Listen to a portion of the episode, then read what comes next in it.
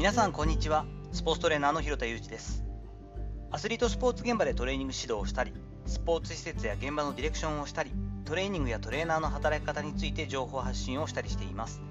最初に告知をさせてください。8月27日今月の末の方ですけれども土曜日夜8時からトレーナーに必要な10年後も生き残る戦略2022というオンラインセミナーを行います。6月にも行ったんですけれども、えー、もっと聞きたいよとか今回聞けなかったよとアーカイブありませんかみたいな声をいただいたんですがなかなかにですねちょっと突っ込んだ内容を後半お話ししますのでアーカイブのコストちょっと怖いなということもありまして、えーと、オンラインではありますがライブでやることにこだわりを持ったりしております。詳細の方はですね URL の方を概要欄に貼っておきますので興味のある方はぜひご覧ください。本日は早めに気がつけば快適なバックギアのない人生というお話をしていきたいと思っています。先日新聞の方を読んでいましたら怪談ライブ30周年を迎えるという稲川淳二さんのロングインタビューがありました。そちらの方を興味を持って読ませていただいたんですが私からするとですね稲川淳二さんってこう華麗なキャリア転換をした結構先駆者だと思ってるんです。もともとはリアクション芸人で虎に追いかけられたりとかですねなんか火をついたなんかマッチをこう顔に近づけたりとか今でいう出川さん的なポジションでもともと芸能の世界に出てきた方だとっています。リアクション芸人さんですよね。この時代の稲川淳二さんのことをもうご存じない方の方が多いんじゃないかなと。稲川さんといえば怪談屋という名前でですね、ある時から目いっぱい怖い話、怪談をする、怪談ライブというのがもう名物になって、そちらの方に100%仕事を振り切ったんですよね。稲川淳二さん、俳優業なんかもやっていましたから、もう私からすると、途中から思い切った転換してるなと思っているんですが、そんな稲川さんがもう怪談ライブをやって30周年目を迎えるということですごいことですよね。その中でキャリアについての考え方をお話しされていたのがとても面白かったんです。ちょっとね、あの記事の引用させていただくと、実は60代までは結構過去を振り返っていたんです。ところが70歳ぐらいを過ぎてから全く過去を振り返らなくなった。年なのかどうか分かりませんが。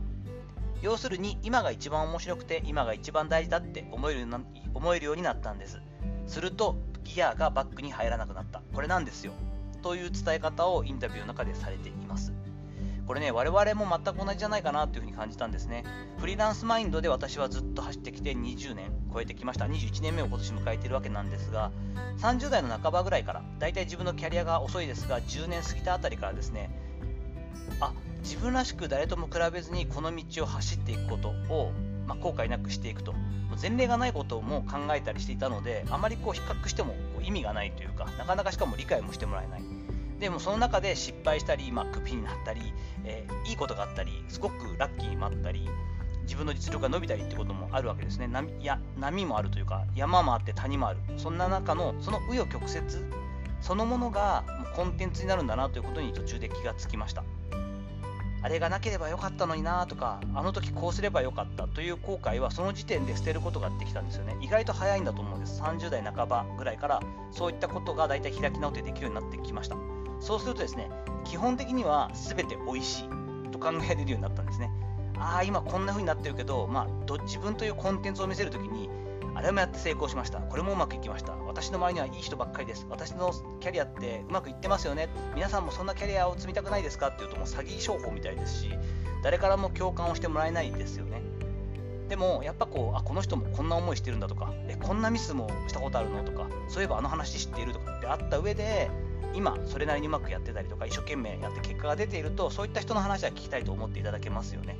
なのでまあ今は大変かもしれないけどちょっと後から考えたら美味しいなと思うように考えれるようになっています。そしてその上でさあどっかで回収してやるぞというふうに考えているようにもなるんですね。何かこう失敗やミスそしてまあうまくいかなかったことも伏線として物語の伏線として次どうやって生かすかなというふうな考え方になることができました、まあ、パンチドランカーみたいな感覚ですしちょっと M っ気全開でなかなか理解はされがたいところではあるんですがこうなってくると後悔が少ない、えー、キャリアプランというのができるようになってきたのでとても自分としてはいいなと思っています。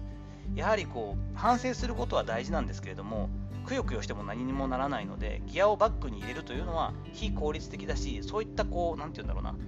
全然生産性のないこうくよくよだったり後悔をしてる人の感情を見てるとそういう人ってあまり魅力的じゃないですよね。なんとなく悩みはもちろんあるし不安もあるし、反省はするんだけれどもそこからどうやって次のステップを踏めるかということを考えている人の方が魅力的だし共感も得られるんじゃないかなというふうに思っていますので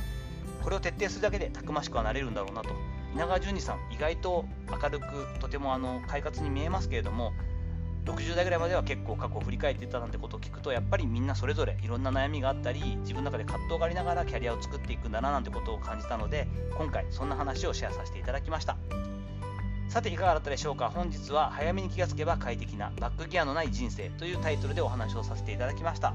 本日の話のご意見やご感想などあればレター機能を使ったりコメント欄にお願いいたしますいいねやフォローも引き続きお待ちしておりますどうぞよろしくお願いいたします本日も最後までお聴きいただきありがとうございましたこの後も充実した時間をお過ごしください。それではまたお会いしましょう。広田裕二でした。